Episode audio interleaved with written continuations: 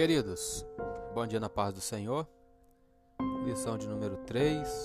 O título é Dons de Revelação. O textual está lá em 1 Coríntios 14, 26, que diz: Que fareis, pois, irmãos? Quando vos ajuntais, cada um de vós tem salmo, tem doutrina, tem revelação, tem língua, tem interpretação. Faça-se tudo para edificação. A verdade prática os dons de revelação divina são indispensáveis à igreja da atualidade, pois vivemos em um tempo marcado pelo engano. A leitura diária de hoje, quarta-feira, 1 Coríntios 12, 8, que diz: Porque a um, pelo Espírito, é dada a palavra da sabedoria, e a outro, pelo mesmo Espírito, a palavra da ciência.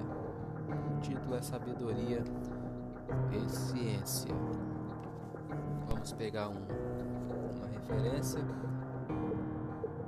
É, 1 Coríntios também, capítulo 2, versículos 6 e 7. Vamos ver o que diz aqui, voltar um pouquinho.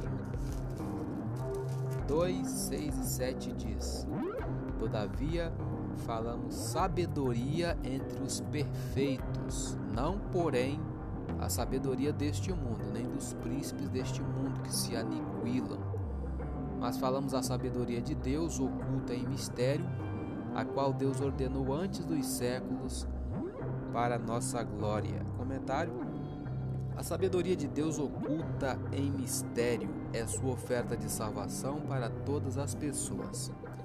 Originalmente desconhecido na humanidade, da humanidade, esse plano tornou-se extremamente claro quando Jesus ressuscitou dos mortos.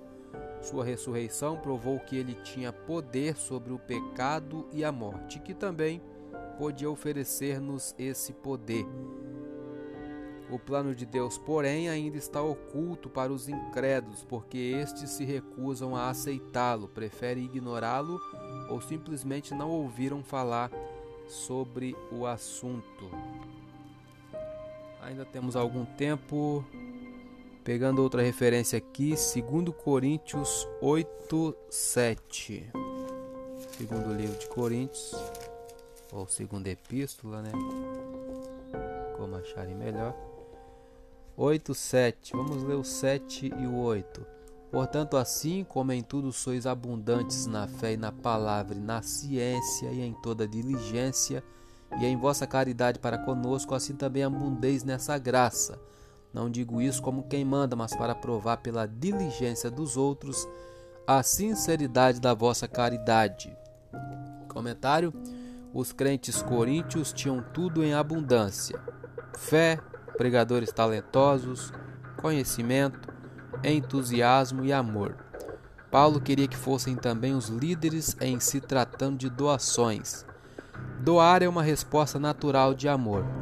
Paulo não ordenou que os coríntios doassem, mas os encorajou para que provassem que seu amor era real.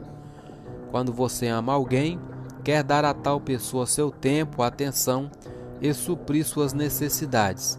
Se você se recusa a ajudar, seu amor não é tão verdadeiro quanto você diz.